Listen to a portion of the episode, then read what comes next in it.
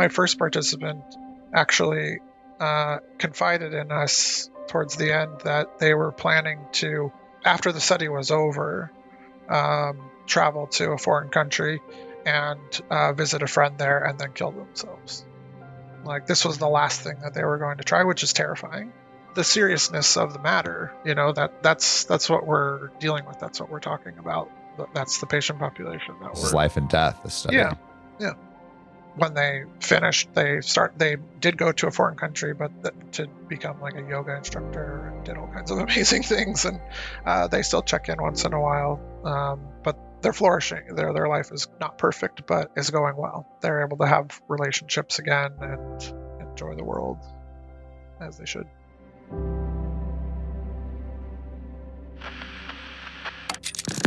It starts with just taking that leap. Man, you have to work hard. You have to be incredibly smart. Choose something that even if it fails, even if it fails, you are going to be proud of it. Doesn't matter how badly you've gone beaten in battle. Be kind, be kind, be kind. Become a better person, a better leader, a better business. Go with your gut.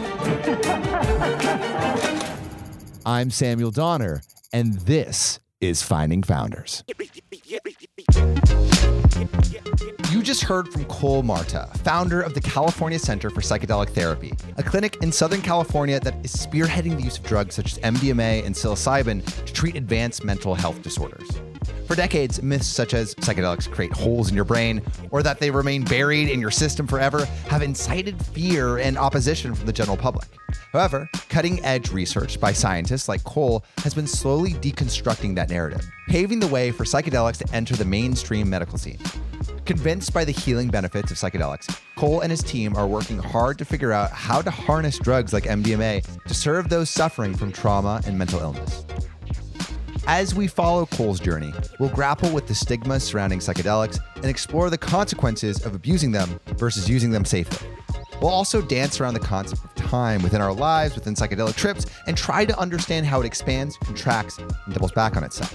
But in order to understand Cole's work as a psychiatrist, we first need to understand how his views on psychedelics formed. I do want to take it back to the beginning.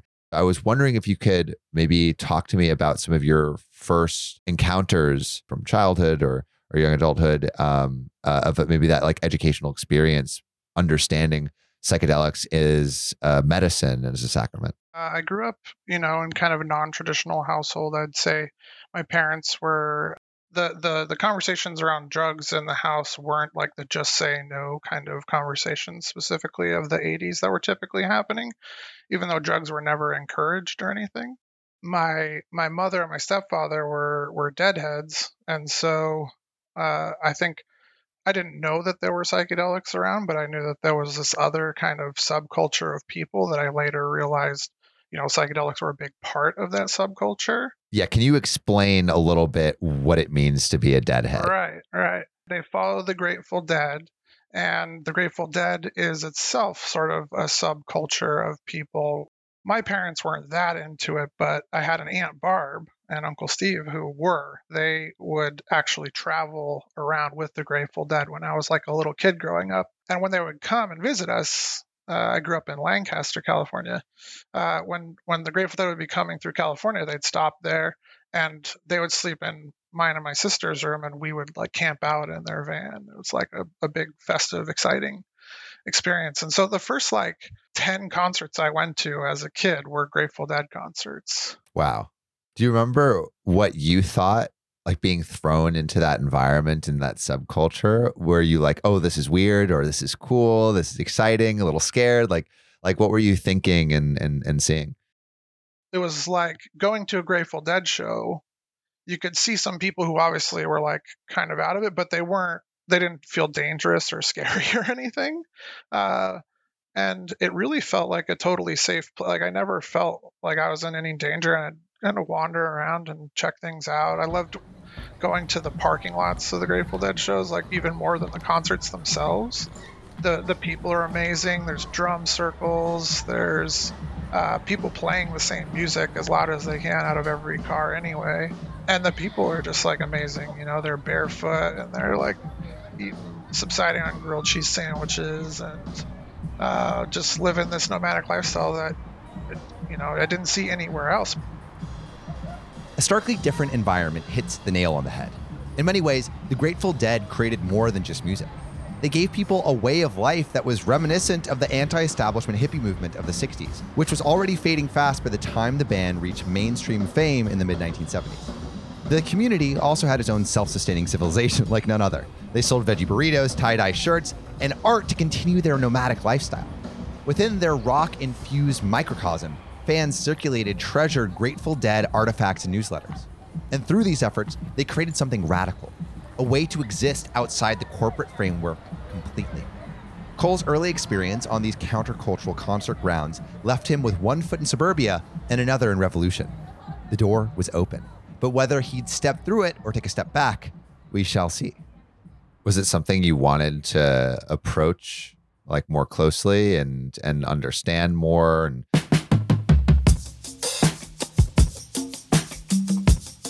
so like that's sort of the subculture and like the heroes of of that kind of culture were the heroes that I grew up around were the heroes of my household you know my aunt uh, Barb got me uh, you know a separate reality the Carlos Castaneda book when I was like in sixth grade and I read that it, it was I guess very different from what most people would experience. I didn't I wasn't it didn't seem salacious like oh this guy's going to Mexico and taking drugs it was like this wild adventure story of this guy going to you know Mexico and uh, having these profound visions and um, that his growth you know the main character's growth largely fictionalized but like uh, you know is is definitely an interesting story um, did that make you want to you know have those visions yourself? No like that's that's the interesting thing like i don't know i guess not more than like seeing people drinking alcohol wanting to like drink. It's like curious, like someday I'll be a grown up too kind of thing. Like maybe that I'll try that out or whatever, but it didn't inspire me towards it. It it it, it made it actually kind of confusing when like my peer group started experimenting with psychedelics and things when I went to college and at the you know going to festivals and things it was like reading about reading these like uh, books about like ceremonial sacred uses of peyote uh, or mushrooms, and then also um, learning about like being exposed to ayahuasca ceremonies. Not personally, I wasn't in, indulging in ayahuasca, but knowing about ayahuasca ceremonies in like high school, um, it sounded like intense. It sounded like not something like fun to run out and go do. So it was weird when like you know the that my peer group was approaching a age where it was like you know people started experimenting with psychedelics and stuff and going to parties and it just sounded like oh man you know like carlos castaneda talks about like turning and transforming into a crow and like physically feeling his eye move to like the side of his head like a crow's and his vision becoming like 180 degrees or 360 degrees or something. I was like I don't want to do that at like a high school party with a bunch of bros talking about their cars and stuff. Like that sounds not appealing at all. So like it, it definitely didn't feel like I was encouraged to take them or anything or like because it, it doesn't also doesn't feel like you know the that party setting. I mean, one, it's maybe a little bit too overwhelming to do it there, but like two, like the, your your introduction to these to these substances, like it had like a, a sacramental undertone. It had uh, spirituality there. It had like a reverence for these the drug and and what it would what what, what would let you see and and like I, I, imagine there wasn't that same reverence in in the experimentation right. uh, of your no, peers. there wasn't. And I remember, you know, like really enjoying talking to my peers uh, about what like like Terence McKenna was an unknown figure at this time, but my stepdad actually used to go and see Terence McKenna speak at like holiday and event centers with like 40 people and and he was part of the Grateful Dead bootleg recording community. Like he had his own little audio equipment that he would sneak into Grateful Dead shows and record the live shows and there's like a whole community of bootleggers that would trade like le- legendary live show recordings and stuff like because every show is different with the Grateful Dead. It's like im- improvisational jam stuff. Um, and so certain shows became like legendary. And if you had a recording of that, like it, you know, it was like collecting anything else, you know, collecting records or collecting baseball cards or something. Um, so he would go and see Terence McKenna speak, and like whenever he was in Southern California, and record him and doing live talks and listen to them in the car when we were like on the way to school. And he was talking about how you know we're approaching this time where you know we're doubling the amount of novelty in the same time frames, and eventually we're going to hit some precipice where uh, on the other side of which we won't be able to comprehend because like things will be changing and newness and new ideas and new concepts and new technologies will be coming so quickly like it will be faster than we can even process it or something like that you know and just like uh, you know as like a 17 year old angsty like punk rock kid like those are cool ideas you know those are like the ideas that i brought Let's talk about going into college because you have all of this amazing like intellectual stimulation it seems from from your parents and the adults around you. And so as you go into college like what are you thinking you want to study and why?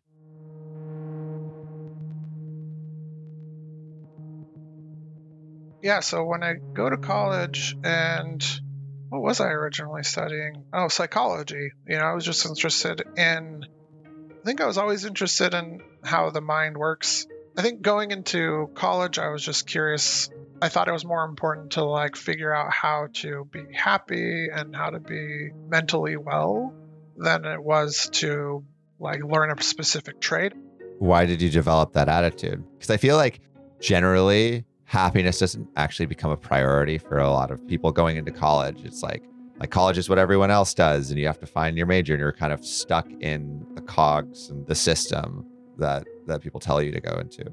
Yeah, I hear you. Like, I think I didn't have that pressure from my parents. Like, that wasn't how my parents lived. That wasn't the kind of mentality that I grew up in. Education was really important in my family in general. So, going to college was just about, partially about like part of a maturing process. Like, it's a safe, comfortable place to transition into adulthood. It just wasn't about earning money.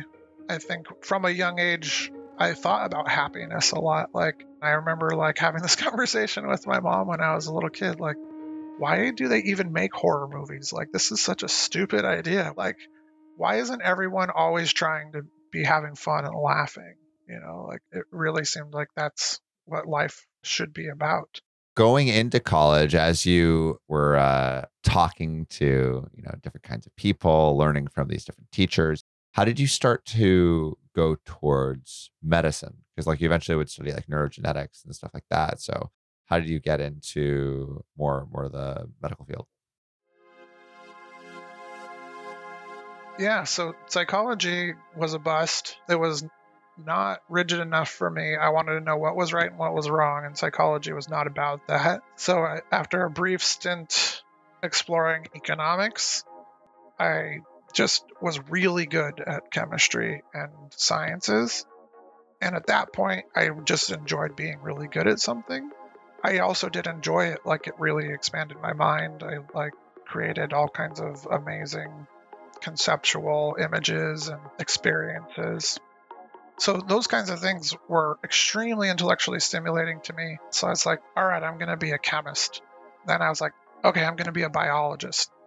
I didn't find out later that you could go to medical school with any undergraduates, but I spoke to a guidance counselor and they said, no, you, you know, as long as you do these prerequisite courses, you can be any major. And I was like, that just became like my obsession. I was like, I'm going to be, I'm going to go to medical school. Like, how cool would that be? The idea of going to medical school was kind of always in the back of my mind. And I thought doing research could help get into a medical school.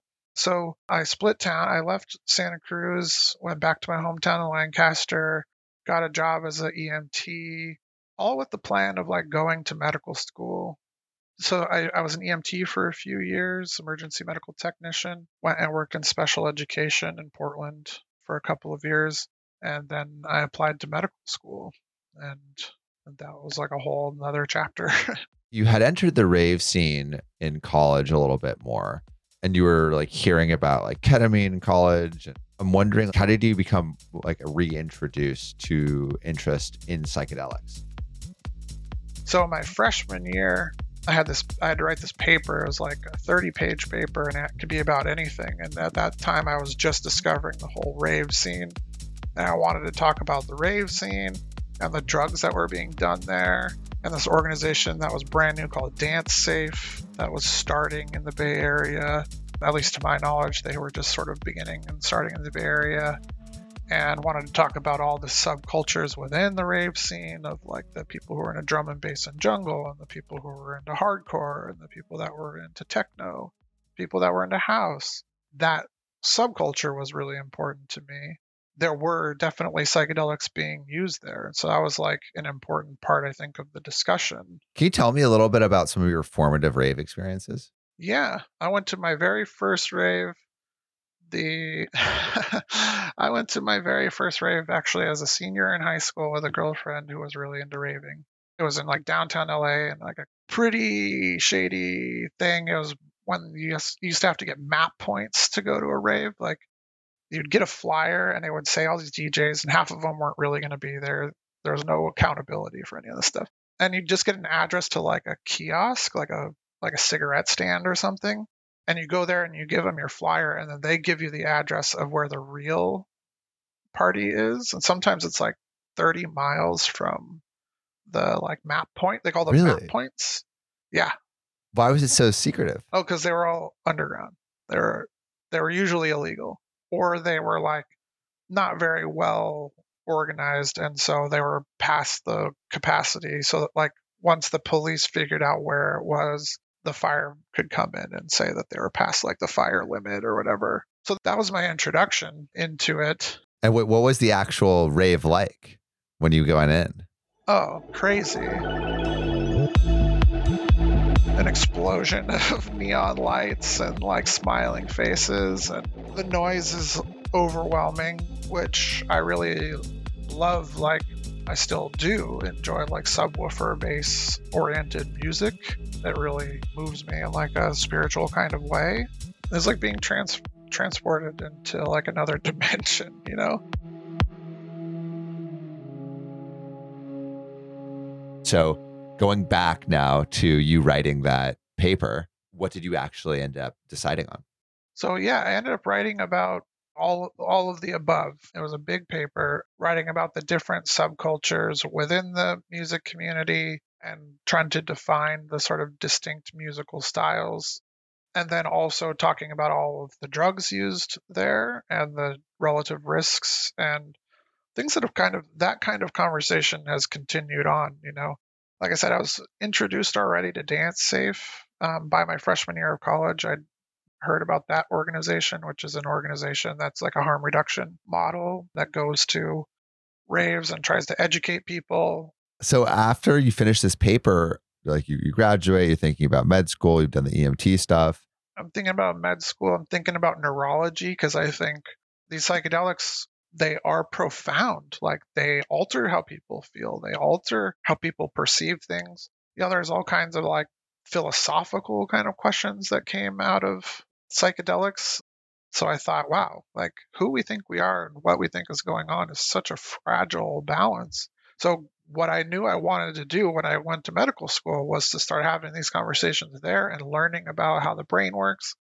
And so I thought incorrectly that that was the field of neurology, and it is not. Neurology is not where those conversations are happening. Psychiatry is where those conversations are happening. So. Can you tell me about one of those conversations that came up that made you realize this was the right place? really uh, it was a particular condition that like caught my eye and i would talk to my professors about it who I had a great teacher dr fogata at elgin mental health center in outside of chicago. It's a state mental health center. Very sick people people with very advanced illnesses. And mania like when i first saw people who were floridly manic i thought this is so fascinating and interesting. Like they are so happy. Could you describe like an example? I remember this guy on my first week he befriended me like he made eye contact with me as soon as I was approaching the door of the hallway where his room is.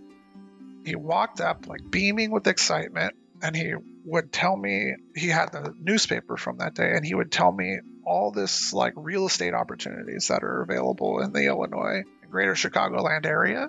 And just like listening to him he talked so fast. He was so excited. He was so happy. This guy's you know in a pretty tough situation. He's in a locked psychiatric facility. He's not well but he's so happy you know?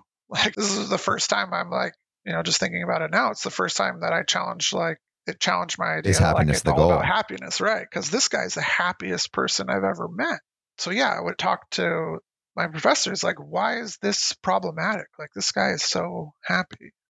Then when you meet enough people who have had who are in that kind of situation you come to realize the rest of the sort of picture of that is you know they're so confident and they that rapid pressured speech becomes overwhelming to people around them. It can ruin relationships they may have spent all their money on one of these real estate ideas that they found in the newspaper that fascinated me See, like I hear that and I just think like that's just like the founder mentality. right Essentially, it sounds like the like this guy has like a great idea for some business opportunity and doesn't really think and does it. And I'm like wondering is like the only difference luck and intelligence, right? Between someone who founds a billion dollar company and then someone who's manic and blows their money on real estate. Yes. So like those are the conversations that I wanted to have. Like, how do we know this person doesn't have a billion dollar idea, right? So what happens? There's this book called Touch by Fire that kind of explores this, that like posits that I guess like the idea that like there's mentally ill people and there's well people just started to dissolve around that time. And that what got the nuance of it that like there are people who are mentally ill sometimes and most of the time they're good. There's an overrepresentation of people with ADHD in comedy and stand-up comedy for a lot of reasons, but the tangential thinking that can come with bipolar or ADHD can be useful for thinking about things in a different way, finding a novel kind of connection between two ideas that someone who thinks more linearly and more systematically might not have ever thought about the connection between whatever they may be. Cole touches on a really important point about the nature of mental health issues here. The patients in the system he saw had not failed in any way, they weren't fundamentally broken. Perhaps the system they were faced in just needed fixing. A crucial factor that affects whether someone suffers from or learns to manage their disorder is whether they ever get diagnosed. For example, NYU psychiatrist Len Adler estimates that 75% of adults with ADHD don't even know they have it. Unaware that their brains work differently from the general population, these adults end up feeling incompetent. As a result, they are more prone to anxiety, substance abuse, and job insecurity. A proper diagnosis would not only change the way they see themselves, but it could change the outcome of their lives. Cole's recognition of the power of diagnosis and the proper psychiatric treatment motivated him to continue his journey down the medical path. He could empathize with his patient's struggles, and he knew that recovery was possible. As bad as their current state may seem, Cole saw their current mental health struggles didn't define their self worth nor rule out the chance at a more stable future. Confident that the medical field was for him, it was time to find his specialization. So you're having these conversations with like these people around these topics that you actually enjoy. How do you start to laser focus in on on psychiatry as a discipline, and how do you go more and more towards maybe like MDMA trials? thinking that it was going to be neurology. The first two years of medical school are hardcore books. Like it's it's studying and testing, studying and testing, studying and testing. Year three and four is all rotation, six week rotations, eight week rotations in a particular field of medicine, and you hit all of the major ones. And so it wasn't until my first rotation, which was psychiatry, that I had these experiences that I didn't find in any of the other fields. I found interesting things in all of the other fields of medicine, but I also found that most of them are very algorithmic, and so is psychiatry. I'm not saying psychiatry isn't algorithmic, but there's such opportunity in psychiatry to learn. You're, you'll be better at your job if you keep learning even more and more and more. My hesitation about psychiatry was that it was not what I pictured medical doctors to do and medical doctors to be. And there is some stigma. or at least there was when I was in med school. I think it's a lot hipper of a field. To, What's the stigma? just that it's not like as hard science as the other medical fields. A lot of like unexplained things get dumped sort of in a mental health basket. The fact that there's this marriage to psychology and that psychiatry and psychology sort of came from the same little lineage tree opens a whole field and all kinds of technique oriented learning that can go on forever. You know, there's no end to that. The rise of mental health issues among Americans in recent years have made the fields of psychology and psychiatry indispensable. Between 2021 and 2022, there was an increase of 664,000 people who seriously considered attempting suicide. In the same period of time, 15% of youth reported experiencing a major depressive episode. This situation is just as dire across the globe. According to a 2022 report by the World Health Organization, anxiety and depression are up by 25% since the start of the COVID 19 pandemic. All this data is a sign that exploring novel treatment methods is more crucial now than ever. Treatments such as psychedelic therapy. Just as different diseases require different types of medication, different mental illnesses require different types of treatment. While psychedelic therapy wasn't the end all be all solution for every mental health issue out there, it could be the right fit for a particular group of people. But what group exactly and how should they go about applying it? Cole was determined to find out. This is getting pretty close to the UCLA psychiatry residency. Yeah, so actually what happened was one of my classmates gave me, I think it was like a GQ article about Sasha Shulgin. I'd been stuck, buried under books for two and a half years when my friend showed me this article because I would talk about these things with my classmates in med school. Like I'd talk about my interests and talk about psychedelics and stuff. So this classmate, Dan Weiss, showed me this article and was like, I think you'd really dig this. Like there's like doctors in here talking about psychedelics. I was like, I was reintroduced to this whole world again. It's like, that's right, duh. Oh my gosh, Maps. What's Maps up to these days? So I like went to Maps' website. There's this amazing article on there called "So You Want to Be a Psychedelic Sci- Researcher." So you want to be a psychedelic researcher? You're like, that's me. And I was like, yes, I do. So I like read this article and it was so great. It was like, you know, if you want to be Timothy Leary and you want to be a rock star, like there are ways to do that and there are ways to be an advocate for psychedelics that have nothing to do with being a psychedelic researcher. But if you're a scientist and you like the scientific method and you like testing hypotheses, then this might be for you. And if so, uh, Andrew Sewell was his name. Write me. And I did. I, I emailed him. I was like, I'm about to graduate. I'm looking at my residencies now. And so he said, Well, you should talk to Charlie Grob. He's a really approachable, nice guy, and I'll send you an email. I'll introduce you to. If you decide to come out here, I'll, I'll interview you here. Sounds like like the most amazing opportunity you could ask for. Yeah. I was like, oh wow. Um, so there are some people on the inside who like share this interest that are doing this work already. Through talking with Maps, they were still trying to figure out how they were going to make this MDMA PTSD study happen. So I thought, well, if it's going to definitely be for PTSD, there's this program at a VA that I like anyway. 80% of my patient load at the VA had PTSD. So I got a real crash course. There's a reason why, of all the psychedelics out there, Cole was choosing to work with MDMA. If you don't know, MDMA or ecstasy is a synthetic drug that acts as both a stimulant and a hallucinogen. Users typically experience a boost of energy, distortion, in perspective, but most importantly, a heightened sense of empathy and self awareness. This last point is the reason why Cole believed in its potential to treat PTSD. One reason why post traumatic stress disorder is so tricky to treat is because instead of storing trauma as a regular memory, the human brain treats it as if it's still occurring in the present. Emory University researcher Michael Davis explains it as the brain's inability to distinguish between dangerous and safe situations. This is where the usefulness of MDMA kicks in. Increasing self awareness gives people the grounds to see their trauma from a different angle, while decreased anxiety makes it easier to talk about the complex emotions. But would MDMA actually be effective, or was Cole walking towards a dead end? Well, we'll let his research speak for itself. Can you tell me a little bit about like, you know, what what you saw there, what you learned, what PTSD looks like in that context? I learned that veterans are an incredible population to work with.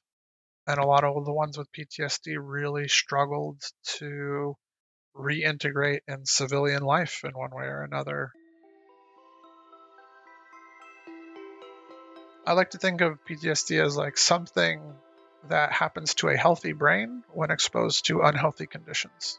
We're designed for survival. So when people are exposed to an event that threatens them, their a biological process sort of overrides the normal uh, way of working. And so people become more jumpy, they become more aware of dangers in their environment, they become more aware of potential dangers in their environment, they become more suspicious sometimes. And so when you see all of these conditions, like uh, how, how this condition is is expressed, like what are you thinking of in terms of a viable solution? I was trained formally in, in all of the tools that we had available to us at the time, which were just extremely limited. All the while I'm getting trained, you know, I'm staying in contact with the the MAPS team and tracking their progress and communicating with them about mine. They were ready to start their research right when I was graduating from my residency program. But in the last two years of residency, I decided to take advantage of my position. Like I was at a residency program at a world renowned mental health and hospital center. I was a you know, I was a UCLA affiliate. And so I just got involved in as much research as I could and started publishing as many papers of my own that I could. My respect for the scientific process has only like grown through the whole through the whole process of trying to become a scientist myself, you know. And those papers were th- those weren't the MDMA studies yet, right? right? So, I my first paper that I published, I believe, was the ketamine review article. We looked at all of the evidence for ketamine's usefulness for depression, and then second paper was actually a short series about ibogaine. When I was in the psychiatric emergency room, I personally came across a handful of cases. There were three cases that I reported where people had had florid psychotic manic episodes after ingesting ibogaine for different purposes. When these people go to the psych ward, what is their their condition? What like what what what is the result? Terrible. Yeah, so all in all three of these cases, they were in extremely like dire emergency situations. You know, psychotic, manic, psychotic meaning like you know engaging like believing in a full delusional system audit sometimes auditory hallucinations one of them like not sleeping for days or weeks in terms of similarities between these three people did, did delusions share any similarities or were they all drastically different? They were different. They were all fairly bizarre. One of them was arrested breaking into NASA. They thought that their purpose was to have a baby with God at NASA for some reason. Yeah, another person was just they couldn't be managed at their residential um, place, and they were they like busted out of their residential rehab center and were just terrifying people on the beach. They were sustained outside of like the the trip experience, right? Right, like they lasted after you would expect the acute like psychedelic effect of the ibogaine to have been gone. And did they diminish over time, like in the same way, like you know, you know how there's the the psychedelic studies where, or I mean, in, in your in your studies, right? Like uh, six months, like over these these positive effects can last six months. So is it the same in reverse? No, it, because they were in such like a severe condition, they were hospitalized. So Two of them stayed in the hospital where I was rotating, so I was able to kind of follow up. One of them was transferred to another hospital, so I don't know, but the two that stayed at that hospital, it took them a while. That's one of the you know more dangerous things about mania in general and psychosis is both of those one of the characteristics of them is that they have a lack of insight like they don't know something is wrong and makes it an adversarial thing where they it's it's a uh, it's a hard to thread the needle to like maintain any sort of therapeutic alliance or positive relationship with a patient who thinks that you're trying to drug them. That was really important, publishing that paper on what I saw with the Ibogaine patients. Like, that's not a flattering look. Like, what was there any um, pushback in releasing that? Not a lot. I mean, the my heroes were proud of that kind of thing. The people that I was, you know, looking to as mentors at that time encouraged me to write that paper. And I by by the time I wrote that, I had a real appreciation for what what you know the power of publishing scientific research was. You know, it essentially like settles the score. Like when we do the research and we do the if we do the research correctly and we ask the question very deliberately in a very careful way, then we it's not a debate anymore. Like we we we asked and answered the question. I proposed a team. Uh, I found an all-star cast of potential researchers here in Los Angeles. We started the research with MDMA assisted psychotherapy for PTSD.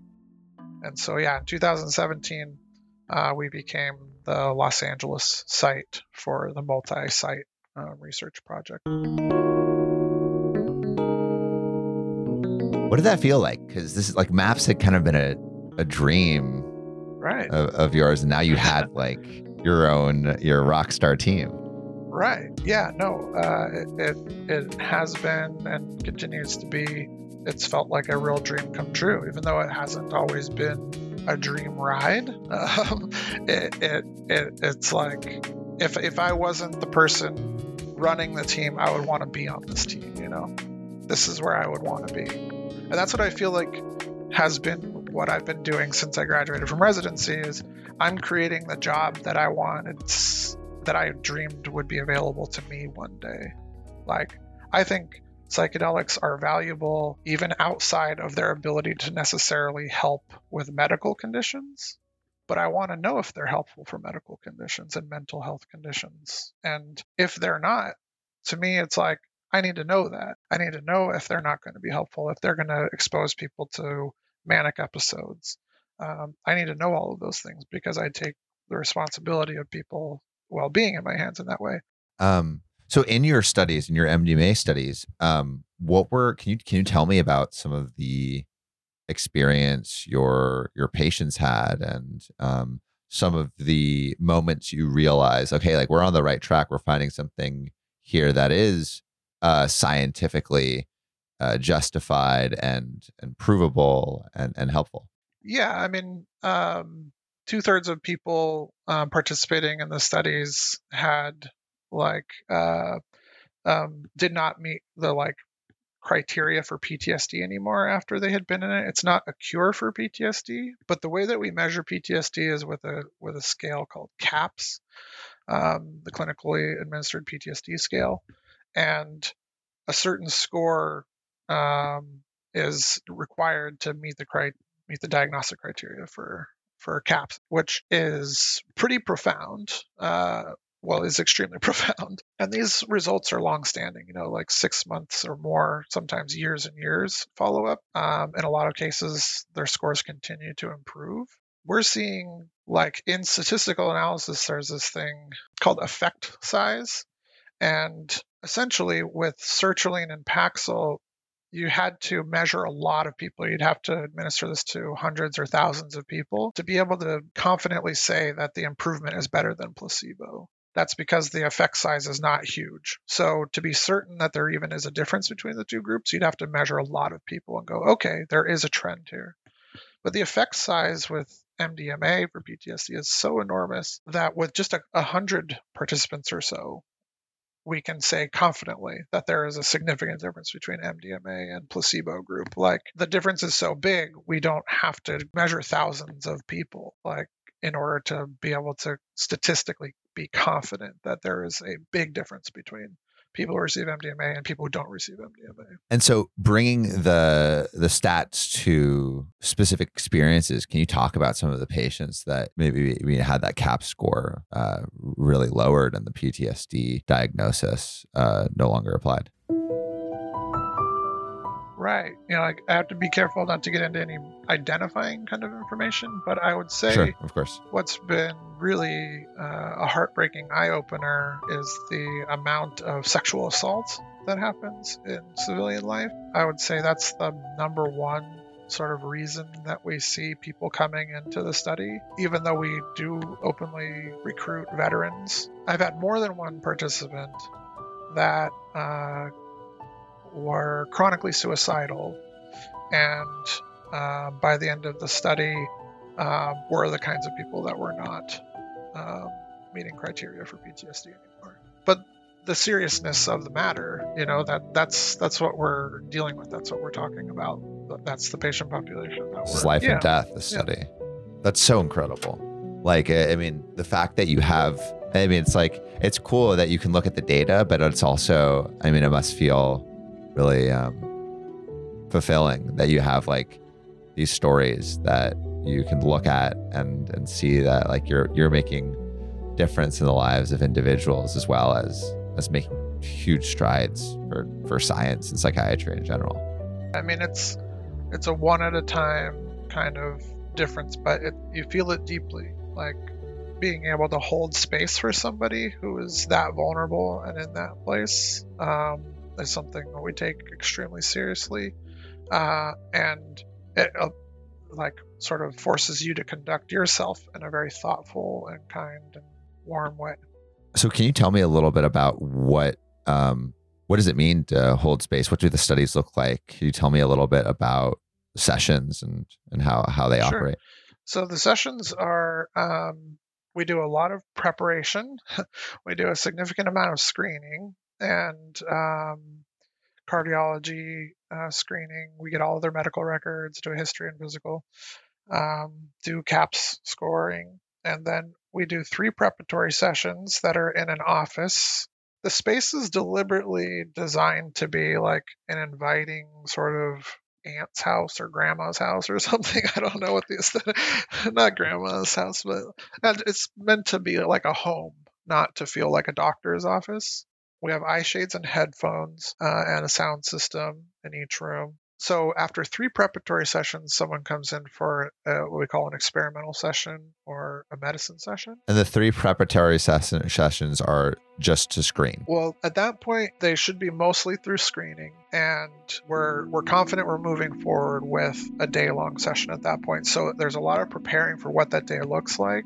Also, a lot of developing the relationship with the therapists, uh, between the therapist and the participant, developing what's called the therapeutic alliance, the relationship around the um, the process of know working on healing. And then in the day long, they come in, they actually stay overnight in the office, and um, but they come in in the morning, and we get started right away. And after they take the medicine, we encourage them to go inward, and that can be with eye shades or headphones, or that can just be laying in silence. And uh, as the medicine comes on, um, we encourage them to just be kind of paying attention to what's coming up. And then it's eight hours in there um, with the two therapists, and uh, and it seems clear to me, uh, both observationally and looking at the data, that the MDMA does something to allow people to talk about and approach things that they would not otherwise uh, be able to talk about and approach. And that's a big part of where the healing seems to happen. What's the the dosage that you usually um, go with in these sessions? And I imagine it's also based on a weight. So is it like a weight to? It's not based on weight, um, but there is a weight minimum to be in the study.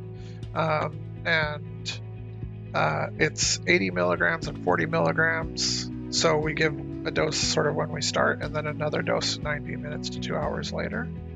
Um, so it's 80 and then 40. Is it eighty? and then it's 120 and 60 for sessions two and three. So the course of the whole study is three preparatory sessions, one day long, three integration sessions, another day long integration, day long, and then three terminations. So it's um, 15 total visits, um, and three of them are with MDMA. Years of bussing past the MAPS headquarters, picturing himself working the dream job, and at last, Cole had made it. But his success didn't take the form of a CEO level paycheck or a multi million dollar company. It took the form of giving people hope and a fresh start. I think this is an example of how sometimes the most rewarding achievements are those that can be shared with others. MDMA isn't the perfect answer to PTSD, but with two thirds of his patients now freed from its symptoms, it clearly has a ton of potential. And with great potential comes great responsibility. Using medication is as much a process of trusting your doctor as it is a journey of risk. But given that research on psychedelics is still very much developing, especially for drugs like MDMA, how do researchers like Cole tap into the healing benefits of psychedelics while protecting patients from consequences like neurotoxicity? Well, the answer is in the data. I would love to understand your thoughts on on neurotoxicity, safety with uh, in, in terms of dosage, in terms of your own study, and then in terms of like frequency.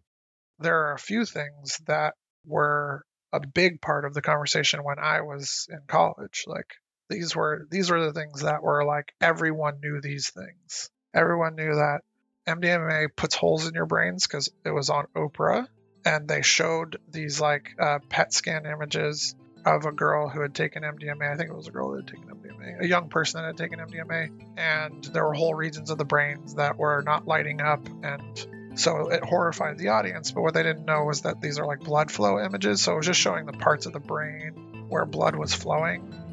So that was just like weird. That was just like a weird one to run into all the time. Like this is just this is just wrong. Another one was a study that I believe was on at Johns Hopkins. Somebody was doing research with, I think it was mice rats, and showed that uh, MDMA was causing, I think this was like the axon terminal pruning or something. It was like causing structural damage to nerves. It turned out they were using methamphetamine and not MDMA in that study. It, the whole thing was redacted, and that, from from all accounts, from what I've heard, the researcher genuinely like made some mistake. I don't understand how you make that mistake. It can be mentioned in so many interviews so many times and it doesn't undo the like false narrative that confirms people's fears and biases even if it's wrong. I guess the answer is that it is a fairly nebulous like data set. Like it's it's hard to make sense of exactly what the concern should be, but we know there should be some because there is something called chronic tolerance with MDMA where people report no longer feeling the effects of MDMA. Like in like the in like rave culture, they call it like losing the magic. Oh, or yeah. like that, right? yeah, I can see that. Yeah, so that that kind of thing suggests that some something is happening. All the more reason that the research is so important. Psychedelics give us a clear example of how history isn't stagnant. It ebbs and flows, doubling back on itself time after time. The early 2000s misbelief that psychedelics burrow holes into people's brains was not the first of its kind. In the 70s, false claims that psychedelics were dangerously addictive brought the cultural and scientific experimentation of the previous decade to a grinding halt. But nowadays, not only has psychedelic research regained the momentum it had lost in the 20th century, it's even trickling into mainstream markets, something that the 60s didn't tap. For example, there are over 50 public psychedelic companies as of 2022. Microdosing among tech professionals is now trending, and the number of psychedelic clinics is at an all time high. With a $6.5 billion industry on the cusp of legalization, talks about how to keep psychedelics from the hands of big pharma are beginning to attract public attention. When looking at the history of legalization, these talks feel like an iteration of the same issues that had plagued the cannabis industry just a few years ago. But whether psychedelics will fall to the same fate of cannabis or whether it'll break the pattern of history to create a more equal market, only time will tell. Coming towards today, right? You have your own practice, you're you're doing these MDMA studies. Can you tell me about what you're most excited for, what you're most interested in, and and, and just what, what's going on today? You know, I'm interested to see how the conversation around MDMA picks up as the data is coming in. We're finishing our phase three trials. This whole movement with MDMA and all of the research that has been done with MDMA is culminating, you know, into all the data that's going to be done being collected at the end of this year. And then seeing what other psychedelics pan out as potentially useful for other conditions, looking at what other things MDMA might even be useful for. Me personally, I'm looking to expand the clinic and be able to offer people that dream job that I was hoping existed would exist for me. Uh, being able to hire a psychedelic psychiatrist and being able to hire a psychedelic therapist, which I've done, bringing MDMA from the research side into the clinical side and being able to offer it. That's, you know, those are the next big steps. It's exciting to be a scientist in the time where we get to test whether psychedelics have the potential that so many people believe that they do for healing. And I have faith in the scientific process to decide whether or not that holds water. If you had one piece of advice for people who are entering this field, what advice do you think you would give them? I would say be patient, try and find mentors. They're there now. Focus on being a good clinician, focus on being a good therapist. There's more skill to practice and develop and continually work on in being a good mental health provider. You can learn all the psychedelic stuff much faster. It takes a lot of practice and dedication to be a good therapist, with or without psychedelics. Cole can see his years of hard work finally coming together. He's working his dream job with MAPS, but more importantly, he's spearheading research with the potential to save hundreds of thousands or millions of lives. Like a lot of people with big dreams, Cole is ambitious, but his ambition stems from a desire to help others, to lift them out of their past and invite them into a brighter future. He applies this attitude not only when working with his patients, but also towards his colleagues. Just as he's had others open doors for him, now he wants to do the same for others. Cole arrived at where he is now not just because of his flair for understanding brain chemistry, but because in every stage of life, he strove to understand people. From watching his aunt and uncle trail after the Grateful Dead, he learned to be open minded towards alternative ways of living. Talking to mania patients taught him to have compassion to those who have yet to learn how to manage their mental illness. Cole's journey can be described as anything but ordinary. And that's precisely why he's left such a phenomenal impact on the lives around him. Change doesn't happen from doing what has already been done, it happens from altering our perspectives and trying something new. And I think Cole is leading from example. Thank you so much for listening. If you haven't already, make sure to subscribe, rate the podcast five stars, and share with a friend. If you have any questions or comments, DM us at Finding Founders Podcast on Instagram, LinkedIn, or Facebook.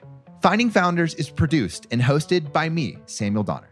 Our Chief of Staff and Operations is Jessica Lynn. Our audio editing team lead is Adrian Tapia, with support from Irene Van Berkel, Matt Fernandez, Renee Buchanan, Sophia Donner, David Saide, Ashley Jimenez, Nicholas Guzman, Aaron Devereaux, Sanessa Gisley, and Lois Choi. Our outreach and research lead is Kenny Ong, with support from Sarah Hobson, Cherise Tan, Harushi Kanauchi, Kristen Hagelin, Aya Cortez, and Valencia Lu. Our writing team lead is Elizabeth Bowen with support from Aiden Ashworth, Nikki Mukawa, Sylvie Wang, and Eric Mena.